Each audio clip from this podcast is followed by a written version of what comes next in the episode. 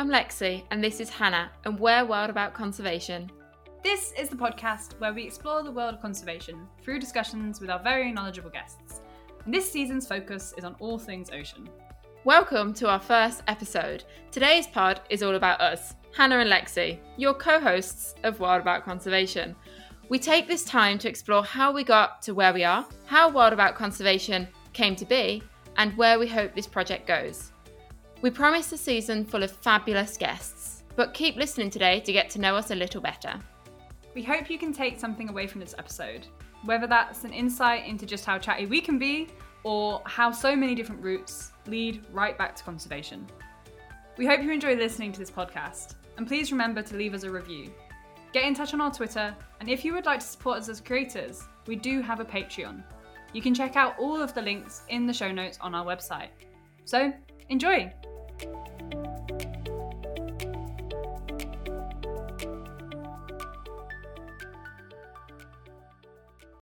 So, Lexi, who are you?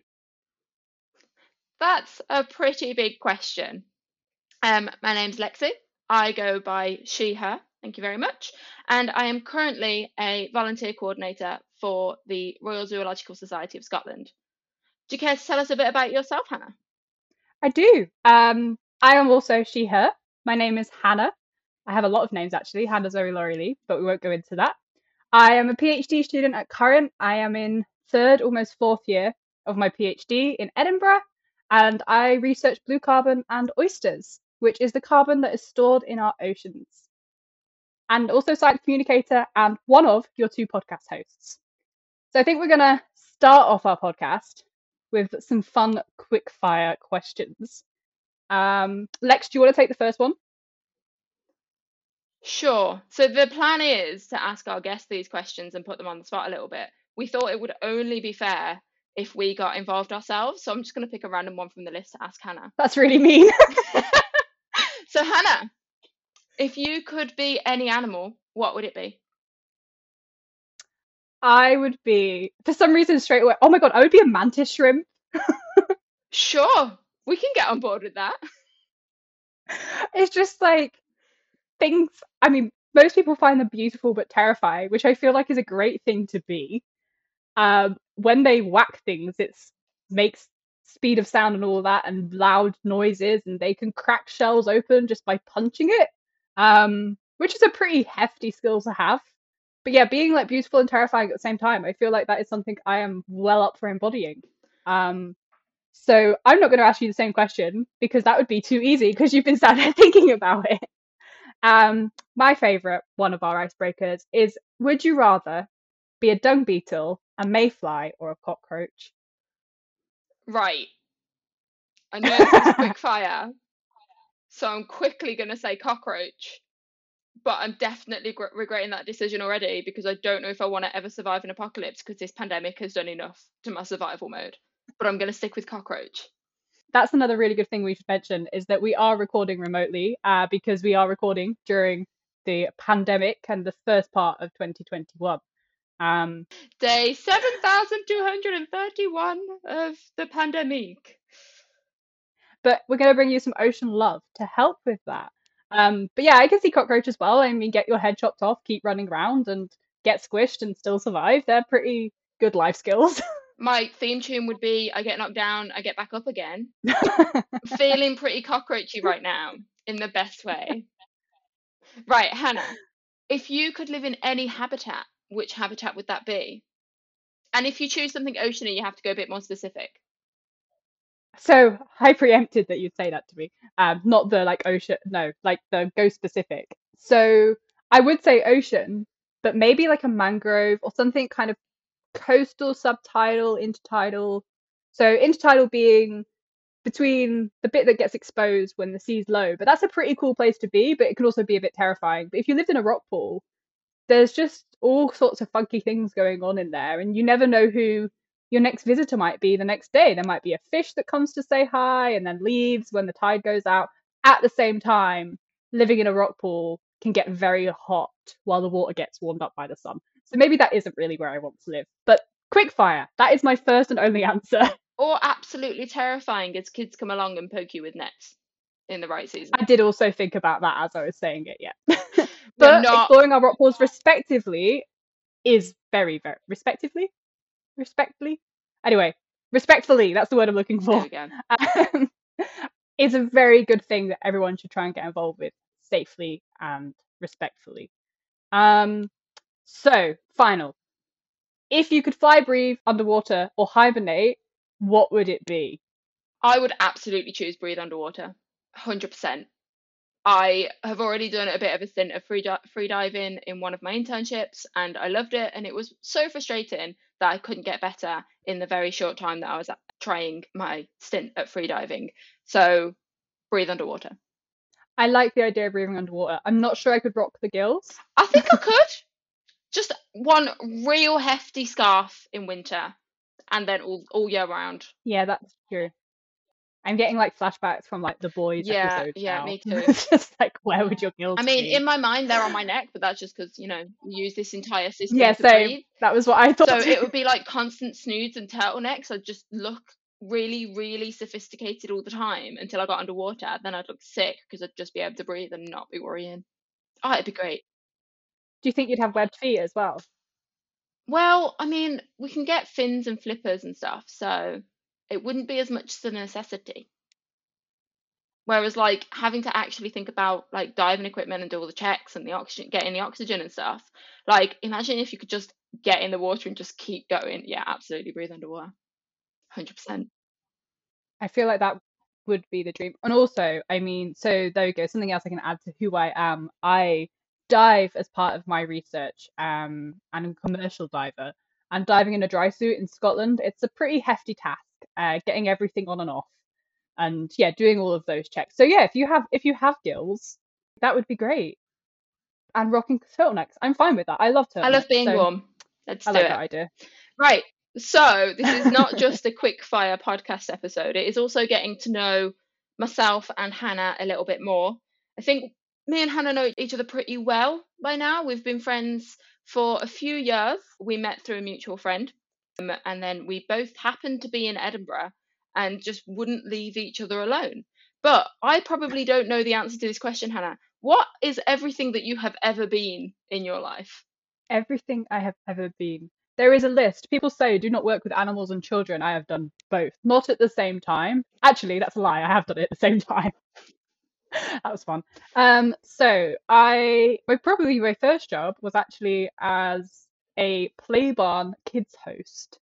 Um, it's great for communication skills. I can say that much. Fair enough. Um, but yeah, like kids play barn, and you do every job under the sun from making food and coffees to corralling children while you're trying to clear things up. Uh, I hosted kids' birthday parties. I'm very good at singing happy birthday very loudly. Um, which, if you're not already getting the gist, me and Lexi, we do chat a lot, which is why we have decided to start a podcast. And we are both conservationists um, and love conservation. So that is the birth of this podcast. But yeah, my first my first job was a children's host for parties. After that, I've been a music teacher. I've worked in the kennels. I've helped with riding lessons, which is where the kids and animals come in. So corralling horses and children. No, thank you. I mean, it sounds like a fun challenge, though. I mean, you get to stroke horses, so that's fine with me. Just cuddle horses for most of the day and get kids on them most of the day. So yeah, it's not quite working with children and animals in the same sense if you've not got the animal in the kids' play barn, but it does still tick that box, I think. Barista, that's something I've done for a solid period of time. And both Lexi and I are slightly obsessed with coffee. If you're ever a barista from the age of late teen forward, I think that will begin any coffee addiction for anybody. Because that's how it happened to me and Hannah. So just get a job as a barista, get some people and communication skills, and get serious about coffee. That's what you need in life. We are renaming the podcast to Wild About Coffee Vation. I mean, to be fair, that's a good shout. I actually have a friend who is a or has been a barista and she hates coffee. Absolutely hates coffee. So it could go the other way. But yeah, no, what you just said about like the communication skills and the people skills, like definitely talking to loads of different people, walks of life, it really has helped massively with communication skills and being able to communicate clearly and not just make great coffee or what I think is great coffee. I enjoy it. coffee is an opinion. Coffee is an opinion. Yeah, and then I've also been an outdoor instructor. I've worked in Lapland. That was something I did. Um, with children again. and yeah, I was an outdoor instructor for a while, working in the Welsh countryside and all weathers. And then I moved to Scotland and I started my PhD. So, all along in that time, I have also been doing university education where I've studied marine biology and marine science and done a few trips abroad, uh, working for various conservation charities. It's just all sorts. I have been so many things, which has given me so many different experiences that I can use in different ways and reflect on, and friends and all of these kind of things. But yeah, Lexi and I actually met through one of the friends that I went overseas with on to work on turtle conservation. So myself and this friend, we were working in Mexico with a charity called Operation Wallacea, and we were working on two separate turtle projects. I was working with turtles at night, looking at their nesting habits, while she was working in the day. And her and Lexi have been friends forever. And then Lex moved to Edinburgh, and there we go. That is where the our story starts, and definitely took off at high speed. Basically, cue every romantic comedy you've ever watched, but with us, put me and Hannah in it in the centre of Edinburgh, trying to find one another, pretending that we know that we're not going to get on immediately because we're both chatty and we both love this mutual friend, and being a little bit nervous about it. But it, it's a blossoming relationship and has been ever since. that is a beautiful way to put it, Lex. I love it. Thanks. So that is that is I mean that was like a whirlwind visitation of many jobs as just a list as long as my arm. And Lexi, you have also been many things in your life, as we all have. I have no idea what you're talking about. I've only ever been Lexi, just Lexi, that's it. No stories here. No, all I all I want to do when I listen back to your like life bio thus far in your 20 something years is just ask you about everything but I need to stop myself because I know a lot of it, but also I imagine we'll have a fair few people that are quite interested in what we've done a little bit more specifically. So, yeah, let's have a think. What did I do? I have worked firstly in restaurants, bars, cafes, pubs, hostessing, serving, customer servicing, living my best life, learning to love coffee and deal with issues as they come up with people. And there is still now a very small small part of my heart that adores all of that kind of hospitality and service industry. And if somebody were to put me back in it now, I would literally dive deep and adore it because there is something really really wholesome and really really grounding about working in a cafe and you tend to meet some amazing people in that situation. Then when I was at university, I became a student ambassador, and that was probably one of the funnest jobs that I've ever done because you're just thrown together with students and you get to showcase your university and your course to prospective students and parents. And I'm not going to lie, this is where my dad jokes well and truly started and where I learned to become punny for the first time. So, yeah, love doing the student ambassador job. At the same time, I also worked in IT um, for the university. So very, very hot on customer service there. And because of my love of IT, I then also volunteered for the student radio and had my own radio show. And that's where Hannah and I have slowly and surely eked our confidence further and further through our knowledge of conservation technology and radio and decided that yes, yes, if we were going to do a podcast, we absolutely should do a podcast. But after talking about this for probably about six months, no, maybe maybe a year now. Time has gone weirdly in the pandemic. Time has disappeared during the pandemic, as I'm sure many people feel. But no, it was definitely a conversation, and then I think we'd both been thinking about it anyway, and then we realized yeah. we were on the same page, and it was like done deal. That's it. Lexi and Hannah, let's brainstorm 500 names for a podcast. and we settled on Wild About Conservation because fundamentally that is what we are. But we are having to do this remotely, which was not in the plan, but I think we're so excited to get this out and ready and up there that we were just like, right, we've got the equipment, let's just go for it. What else have I done? I worked for IT at a second university when I was doing my master's. I also volunteered for the South Wales Wildlife Trust as a student committee member. That was really, really insightful, um, really, really good for some event management and communication skills, especially when dealing with conflicts and knowing that conflict isn't a bad thing. From there, I did two volunteer coordination internships and then was lucky enough to secure my job at the Royal Zoological Society of Scotland as a volunteer coordinator, which means I basically get to look after all of the programs that are run for the volunteers between Edinburgh Zoo and the Highland Wildlife Park. So a lot of what I do is coming up with really, really fun public engagement communication tools and feeding that through the volunteers. So it's a lot about recruiting, training, capacity building, and having a bunch of fun whilst being surrounded by people that really want to be there and animals. It's not so bad. Sounds like a pretty well. I I think your job job sound, does sound pretty dreamy anyway. But yeah, it's certainly and add to that like outside in the Scottish weather as well, which yes can be very changeable. Just picking up, obviously, we've both done masters. Mine was just in straight marine biology. Remind me, Lex, what your masters was in and kind of the research project that you probably did with that, as we do a year masters in the UK. Yeah, so my undergrad was geography BSc because geography is like one of the only degrees where you can choose either BA or BSc. And I decided to gear that completely towards the physical and ecological side of it because that's what just interested me more. And that's where I really got that human wildlife conflict ecology kind of interest in my brain. So then when I came out of um, my first degree as a geographer, I was like, well, I don't want to be a geographer. I want to be an environmentalist or a conservationist. I want to be a little bit more. I started looking at what masters I could do and I settled on one in Swansea University and it was environmental biology, resource management and conservation. So it is an absolute mouthful to say and pop on a CV, but it does what it says on the tin and it gave me so many more skills than I had before and really increased my confidence. My master's thesis was on the effect of light pollution on the bat population around Swansea University. So I recruited a lot of friends to come on night walks with me over that summer. That sounds like a dream. Like, what was your master's thesis in? Shells.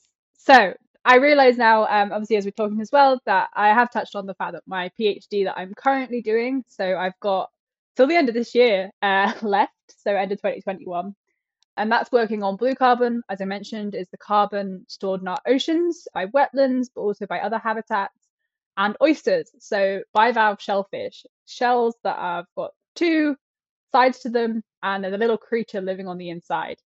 And Lexi is making a little clap sound that it does make me wish we had video with some of some of our podcasting. So my thesis for my master's, so as I mentioned, my master's was marine biology, I studied at Bangor University in North Wales. So I lived in Wales for about four years, which is also how I ended up being an outdoor instructor. I saw a job post one day and was like, that looks fun.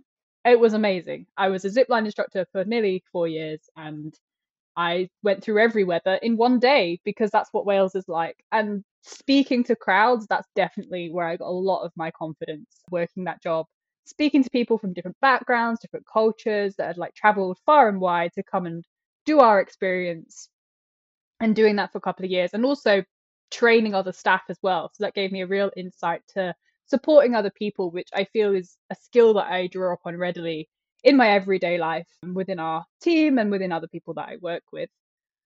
And then, yeah, I decided to stay on for a master's and do a master's in marine biology. Um, my master's thesis itself was about a certain shellfish that comes from Uruguay and how it was affected when it grew by low oxygen, which is also known as hypoxia.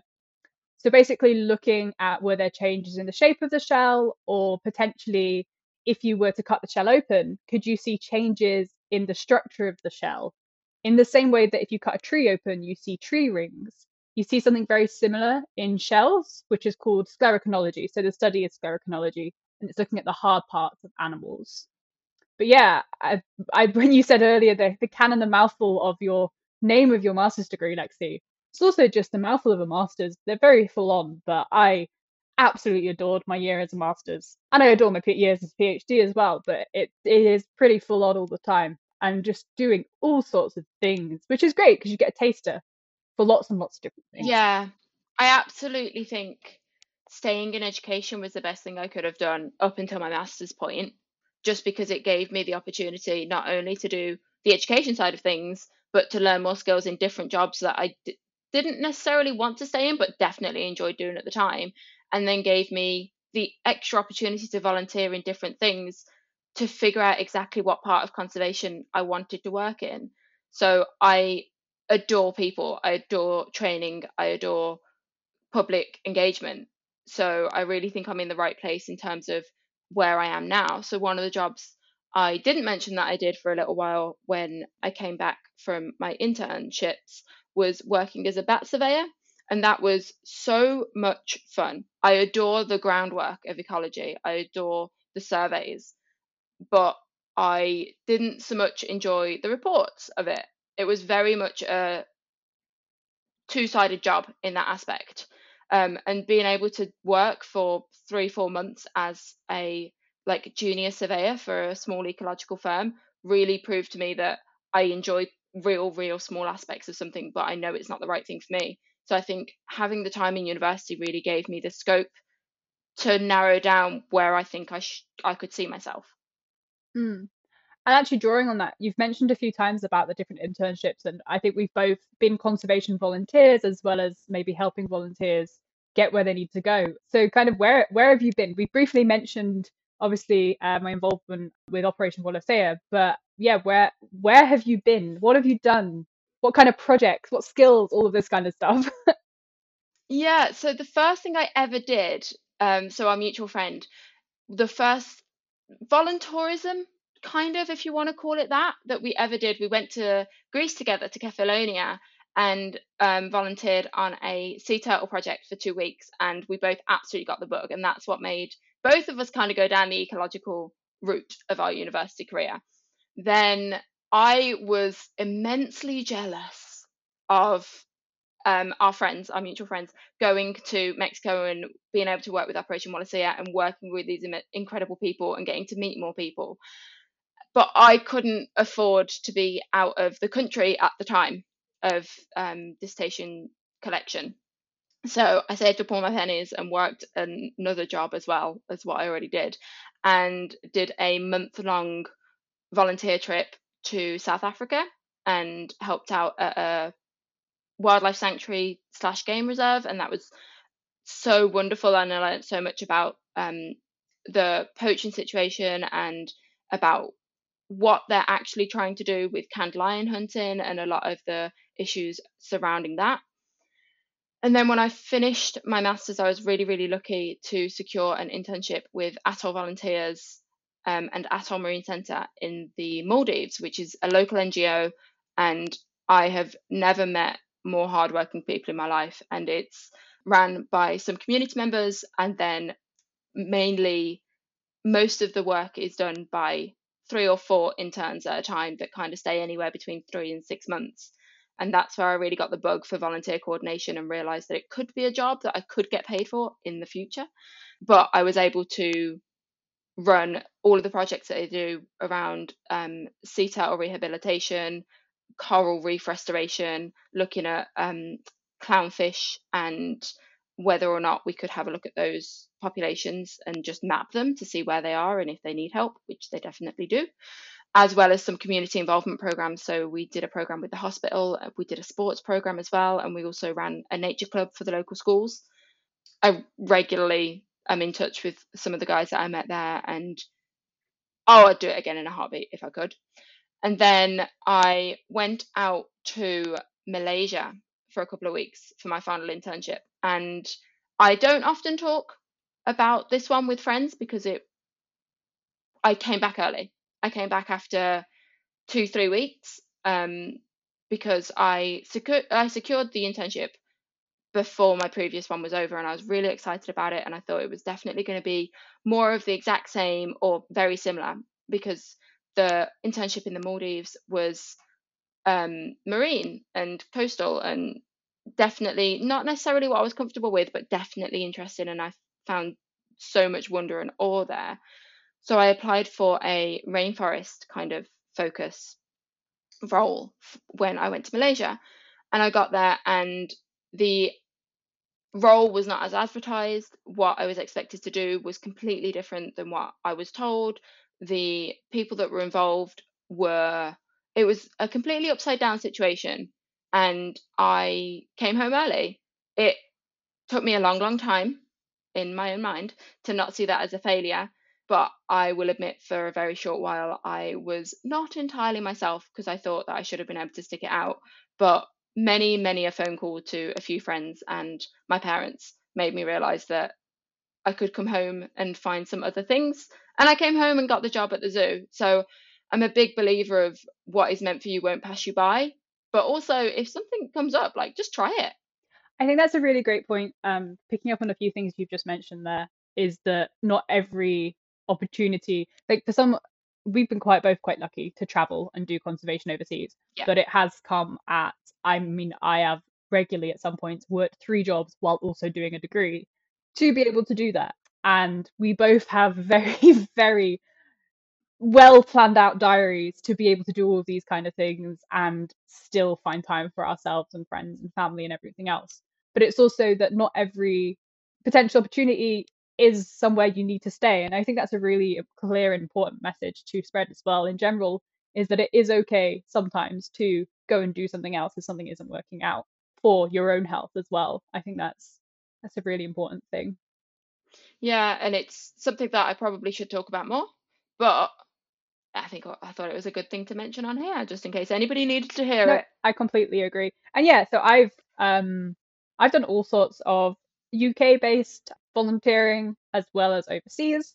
Uh, from a young age, I volunteered for different uh, charities actually. So I helped fundraise for RSPCA for a long time and also Children's Hospice, which was in the north of England, and helping fundraise for them, just running small stores or charities, markets, things like this.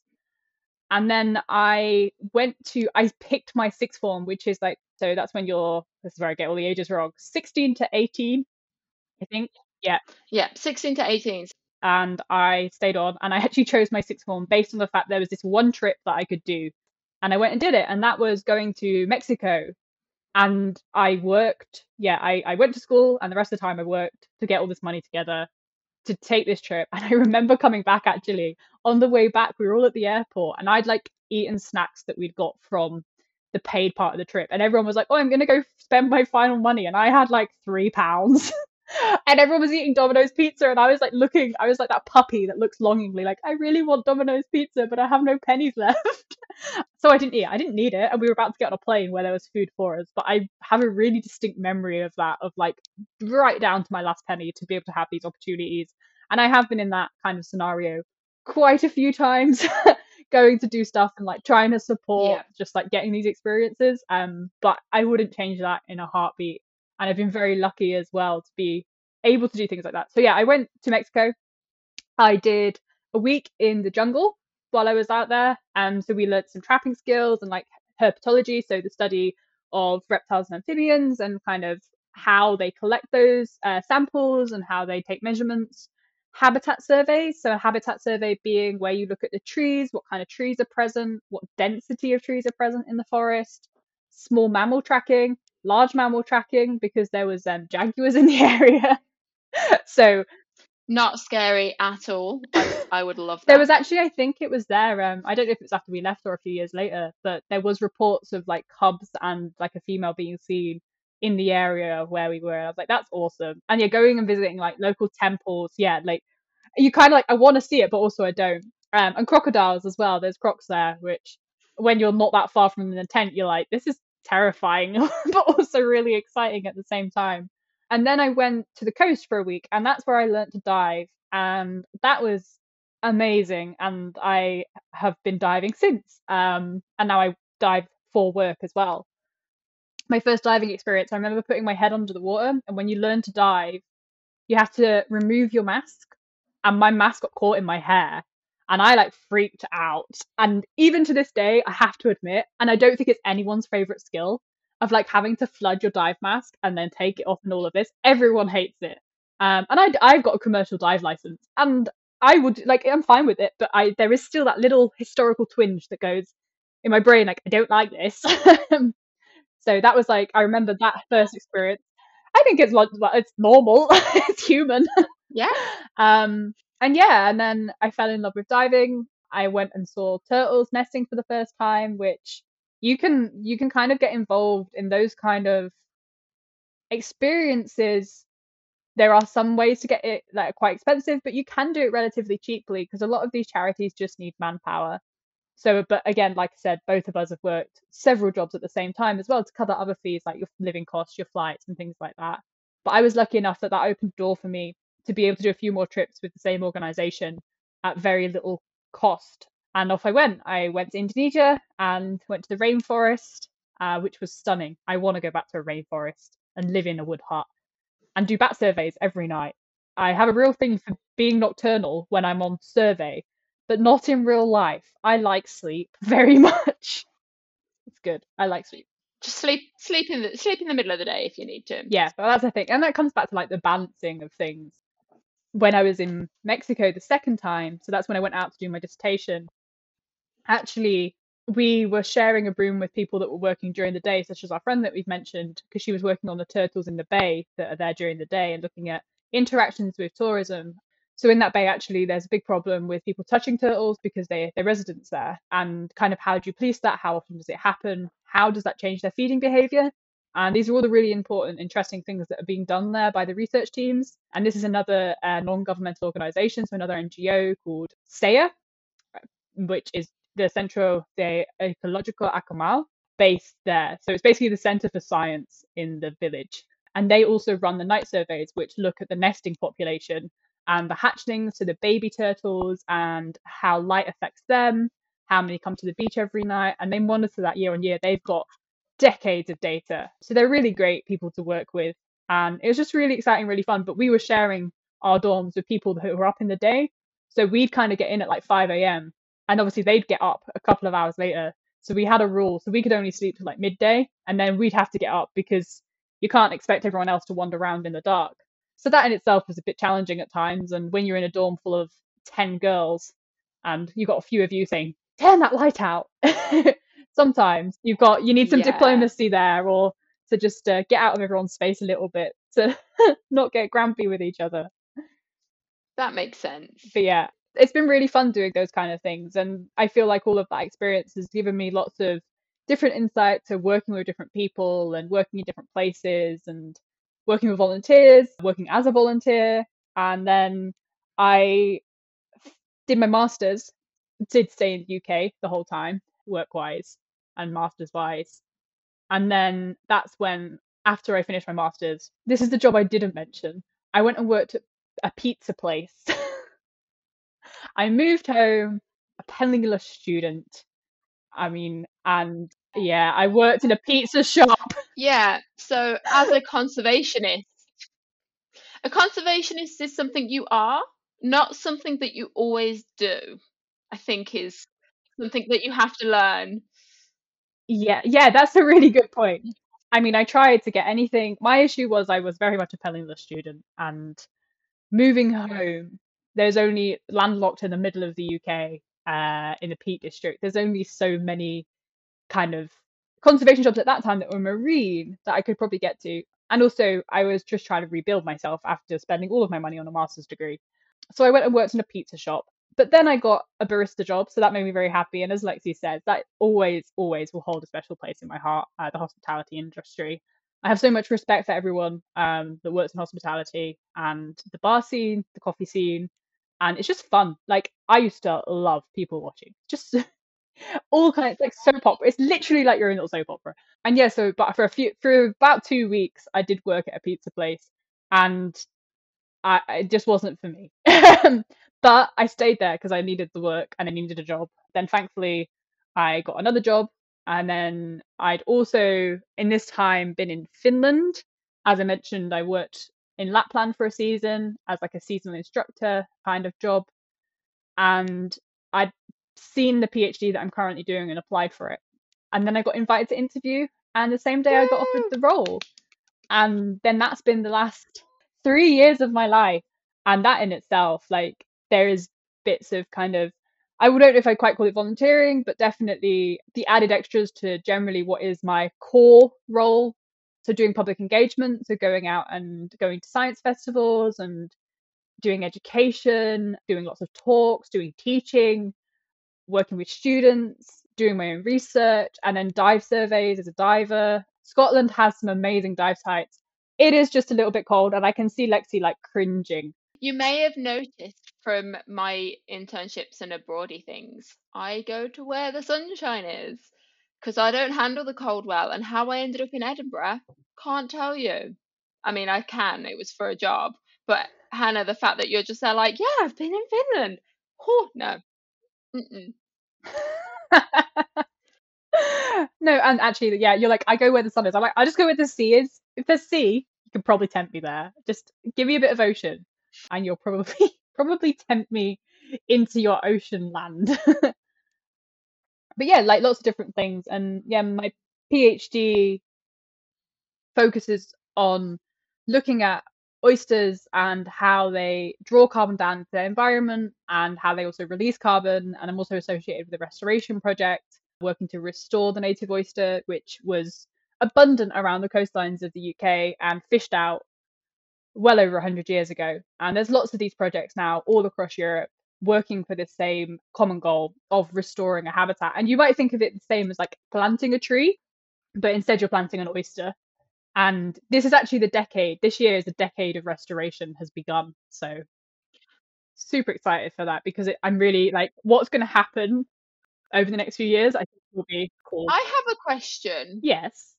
Is it technically rewilding because it's with live oysters? Or is it restoring because it's with habitat? i like the distinction there. That's the first time i've heard it said like that of like because as we see it's a habitat so it's restoring a habitat because you talk about tree restoration rather than potentially rewilding.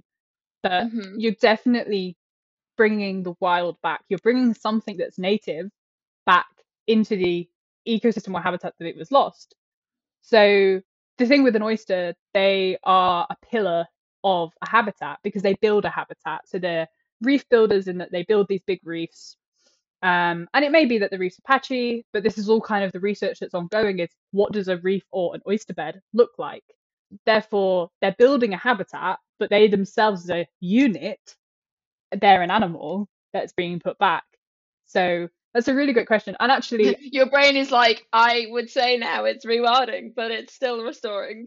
I know it's like it's both. I think I've definitely Yeah. like rewilding is something that I've heard used, and I can definitely see how we can use rewilding because at the end of the day, it's putting back a native animal that was once not there, such as the beaver programs, uh, which I think are really exciting. I know what I'd do if I walked down like a woodland path and saw a beaver. So all over the UK at the moment. When we can drive, we should absolutely go out to Knapdale and just see if we can find some beaver signs, which I've been told all about them from some of the conservation team in RZSS. So I just really want to go and have a have a have a have a few long walks in the woods. and that's exactly it. That's that's I think that's the most exciting thing of Knapdale is one of the sites that you can go out and there is beaver restoration or rewilding happening. Yeah, because you don't say beaver restoration. It's a great point. Um, there is rewilding of beavers happening, but also down south of the UK. Um, and there's all these different sites and beavers themselves. They do engineer the environment around them, so they are potentially engineering an environment because of the way they build dams, they fell trees, they change the ecology of the area. But I think it's super exciting, all of these. And like another project that's going on is the red squirrels, uh, rewilding with red squirrels and red squirrel breeding. Um, one that you can probably talk about, Lex, is actually the wildcats of Scotland. Yeah, so we are we have been involved, RZSS have been involved for a long time of just monitoring the wildcats in Scotland because they are elusive animals. I will tell you that for nothing. They do not like to be seen, they do not like to be heard. They are sneaky as can be. However, we have technology and camera traps really help us out with this situation. But we've recently been granted some money um, to build a um, breeding centre up in the Highlands so we can breed some wildcats and raise them so that they can be released for um, a reintroduction program and rewilding program, which is really, really exciting. And we've been funded for five years, which is a really long time. And then the building is being built with other mammals in mind, so that hopefully in the future, if we get wildcats to a point where they are less endangered, then we can focus our efforts on breeding to release some other species. What is a wildcat? Scottish wildcats and European wildcats are only different geographically, so they're not a subspecies of one another.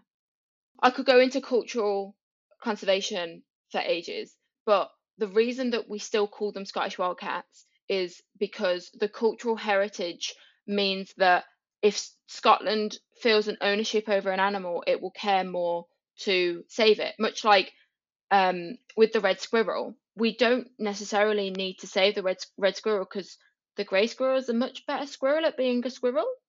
But we care about the red squirrel because we've heard about them in stories all of our lives growing up and stuff. Same with the Scottish wildcat. If we started just renaming it constantly the European wildcat, it would lose that sense of importance. So when you're looking at conservation issues and conservation problems, to be able to make something that little bit more human really, really helps when it comes to getting volunteers on board, getting funders on board, getting stakeholders on board, and being able to create a project, whether that's rewilding, protection, even just like getting people aware and spreading some sort of message, having some sort of cultural connection is really, really important. And yeah, if you don't know what a wildcat is, you should Google it because they're super cute either way. But yeah, as you said, the kind of the biggest risk to them is that inbreeding. But that's a really great point about ownership of a species or why we care about what we care about. Why do we get wild about conservation? Why do we care about what we care about? For us, we care about conservation. But on the deepest human level, there is a relevance of conserving our natural habitat, either for cultural values or for own reasoning, be it coastal protection. Uh, so your salt marshes, your mangroves, these coastal habitats provide excellent coastal protection. Or other species, such just kind of all sorts of different reasons why we might care about conservation. And I think that's so important to mention is the human aspect. At the end of the day, we share the planet with all of these animals and with these kind of conservation topics. Um, to put to sum it up really quickly, and therefore making that human aspect known and also taking into account the choices and what's important to a stakeholder, which is a person who has that role involving that environment and has interest in it is so important when it comes yeah, so as much as we mentioned earlier between our own separate little spiels, diplomacy and human and people skills and just being able to talk to other people, super duper important. But no, Hannah, you made me think of a really interesting question. Um, what was the thing that first got you interested in conservation? Whether that is something really, really small as a child and it's just grown from there, or you know, one of your trips abroad. Mm, that's a great question. Straight away in my head, my head goes David Attenborough, um, which is so true for our generation. Yeah, just we're just gonna now gush about David Attenborough instead. What an amazing man, as we all know. But for me, the ocean, it definitely cast its spell when I learned to swim. Um, I was seven. Actually, I had been learning to swim before that in a pool, but not doing very well. I was seven and I learned to swim overseas. And then I learned to swim in a pool, but I could only swim underwater for some reason.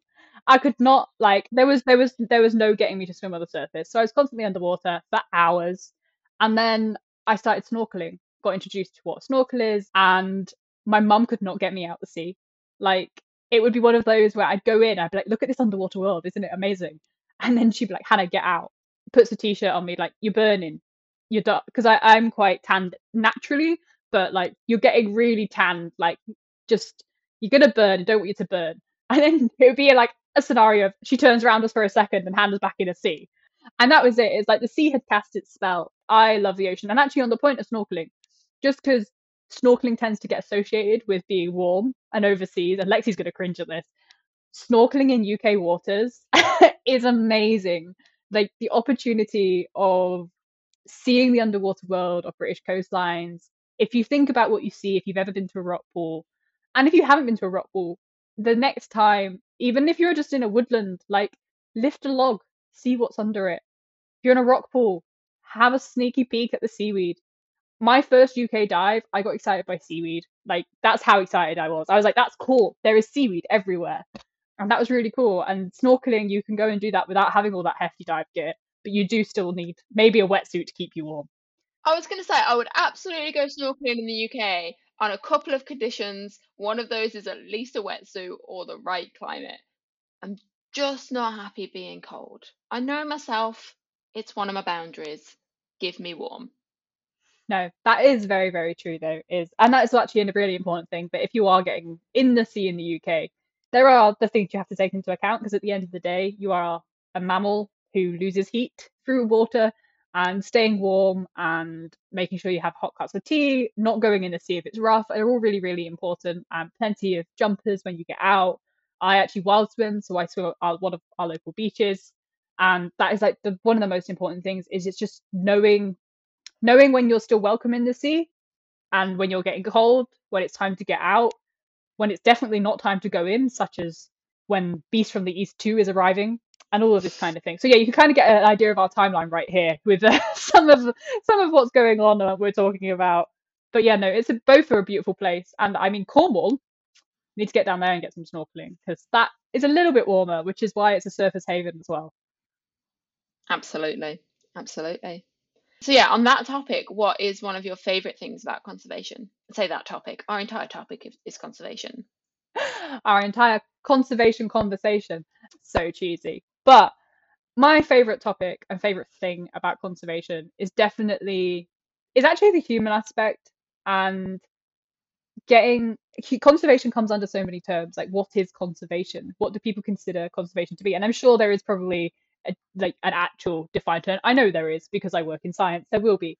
But from the thought of it can be many things to different people the conservation to me starts with education. And you cannot expect people to care about the planet around them, go out for a walk and actually look at what's in the trees unless you share your passion and your love. And that is one of my favorite things about conservation is talking to people about their passion and their love of the things they work with or work on because everyone with different jobs, it's not just conservation. If you get someone talking about a thing they love, they get really passionate. But when it comes to conservation, get them really passionate, share that passion, and you create change for other people. And it might be a change to not use a water bottle.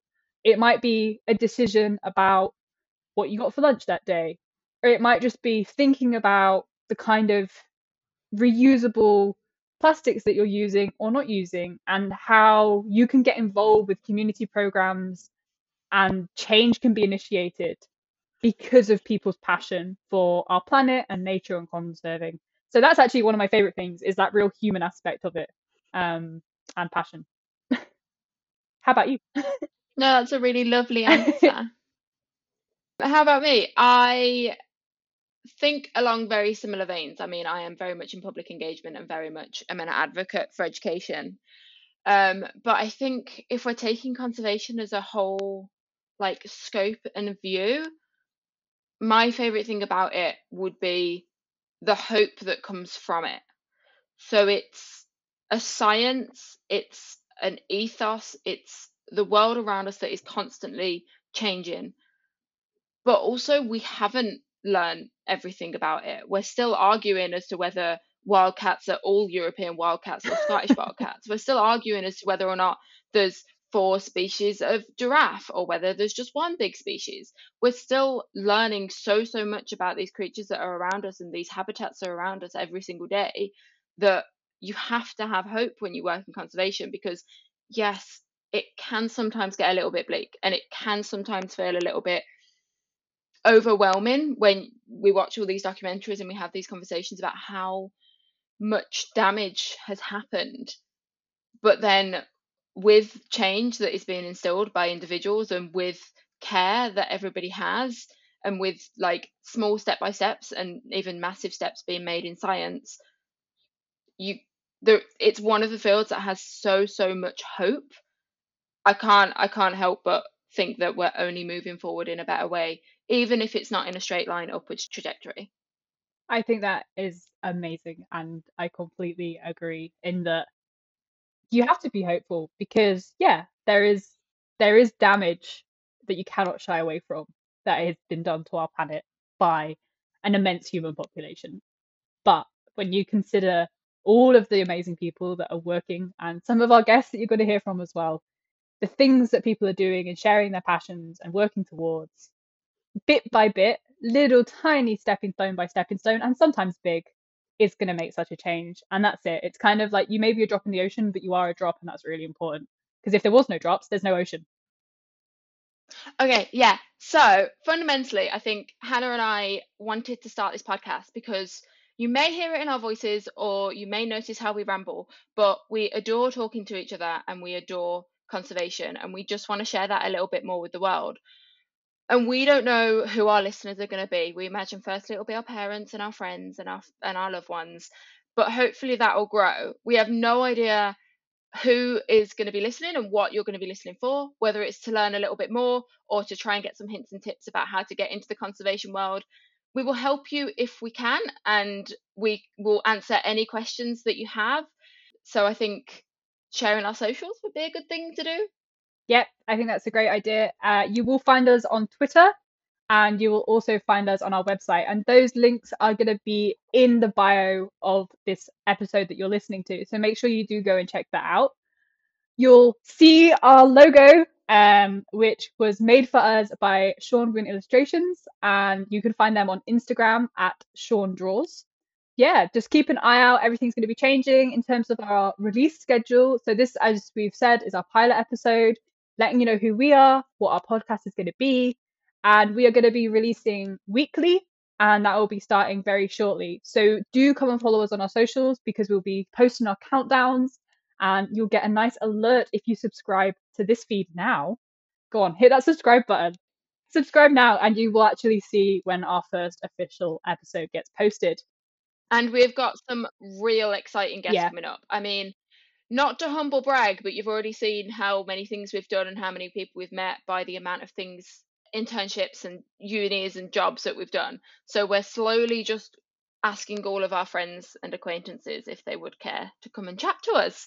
So we're really excited. So let's hope you're excited enough to subscribe. Yeah, that is exactly the case. And you can also contact us on our email. And again, that will be available in our show notes. But I think that's us pretty much wrapping up for our pilot episode. Thank you for joining us. And I hope you've enjoyed our rambling, our passion, our chat about conservation. And I'll say bye bye. See you soon. Bye. Thank you for listening today. As always, we have been wild about conservation and you have been awesome. Please do leave us a review. We would really appreciate it and we do read them all. To keep exploring with us, drop us an email or find us on our socials. All the links are in our description and the show notes. If you enjoy our show and want to support us, we are also on Patreon. Just £1 a month, 25p an episode, will cover our creation costs, and anything above that we donate to charity. Thank you to those of you that are already helping us to keep creating. Our chosen charity for this season are the British Divers Marine Life Rescue, who are an organisation dedicated to the rescue and well-being of all marine animals in distress around the UK. Donations will go to training teams of volunteers and maintaining specialised equipment that is vital for their work. Don't forget to look out for our next episode next Wednesday, wherever you get your podcasts. If we aren't there, do let us know. And remember, step outside and get wild about conservation. Bye. Bye. How do you get wild? Watching wildlife documentaries. Wildflower painting. Diving. Wild swimming. Ocean watching. Rock climbing. Bird watching. Listening to podcasts. Hill walks visiting a wildlife charity.